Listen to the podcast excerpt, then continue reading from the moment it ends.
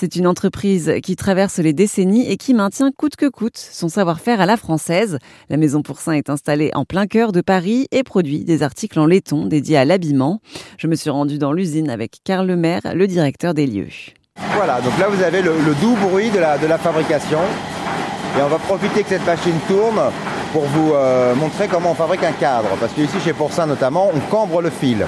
Cambrer le fil, c'est on a des bobines de fil laiton, un peu comme des fils de couture, sauf que c'est du laiton, donc c'est lourd, euh, avec des diamètres assez importants, ça va de 2 mm à, 6 mm. Et après les machines, celles qui tournent là des années 50, elles cambrent le, fil pour lui donner une forme d'anneau, de, rectangle, de, triangle, qui fait après que vous avez le dé ou le passant qui sera sur votre ceinture, sur votre sac à main. Et on va voir ça tout de suite, parce qu'on en profite, que c'est pas souvent qu'elle fonctionne.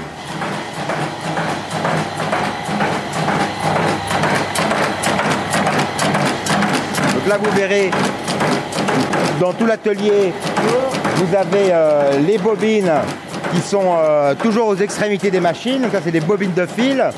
Le fil laiton passe après dans, la machine. Et le, le cliquetis que vous entendez, c'est donc l'outil qui donne la forme de cadre sur la pièce. Et là, pour la petite histoire, je n'ai pas le droit de le dire, mais je pense, qu'on m'en voudra pas. Vous voyez, les cadres qui sont fabriqués là, c'est pour des boucles Vuitton.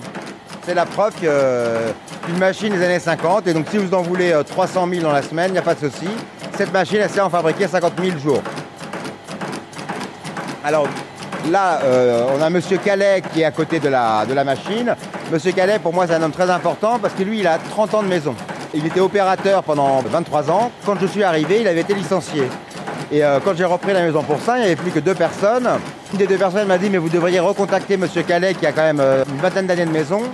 Il était opérateur, mais il travaillait sur toutes les machines. Je l'ai appelé et du coup, je lui ai dit est-ce que vous sauriez redémarrer toutes les machines?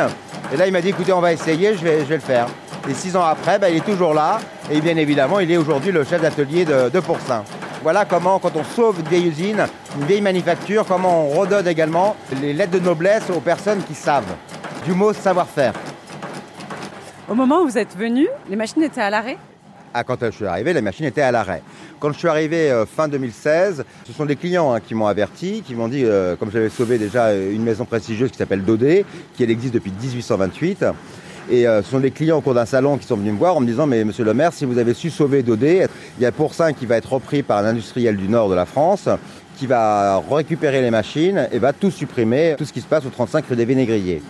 Et c'est en trois semaines que je suis intervenu avec euh, un de mes collaborateurs euh, conseillers. Et on est intervenu auprès du tribunal de commerce de Paris pour dire mais moi je veux garder cette entité, il faut qu'elle reste au 35 rue des Vénégriers. Et c'est vrai que le tribunal de commerce m'a donné raison parce que je suis volu déjà dans d'autres sociétés, j'ai sauvé d'autres sociétés auparavant. Vous l'aurez remarqué, je suis assez passionné. Mais c'est vrai qu'aujourd'hui je suis assez fier d'avoir sauvé euh, Dodé à l'époque et ensuite la, Maison Pourcin, qui sont des vrais témoignages de, l'histoire de la maroquinerie et du luxe français. Comment ça se fait que vous êtes tant passionné par l'artisanat, euh, par la maroquinerie, par euh, les produits français Mon premier réflexe, ça va être de vous dire, bah, c'est grâce à maman. Puis grâce à, aussi à une histoire personnelle un peu compliquée dans la, famille, parce que moi je suis issu d'une famille bourgeoise, on va dire, de, province. Mon père était un grand entrepreneur qui avait beaucoup investi, notamment euh, au Brésil. Et puis il a eu un accident très tôt, et donc je suis devenu orphelin de mon père à, 8 ans. Et puis maman s'est retrouvée sans le sou. Euh, donc c'est un peu une histoire un peu de, Cosette. Hein. Et c'est comme quoi il faut croire en la vie. Euh, et donc elle nous a élevés. J'ai vécu mon adolescence dans les HLM, etc. Et en même temps, bah, j'étais le fils d'eux. Et j'avais passé mes huit premières années dans les châteaux et dans les palaces. Puis après passé en HLM. Bah, je crois que ça forge le caractère. Pour en savoir plus sur Karl Lemaire et la Maison Pourcin, ça se passe sur erzen.fr.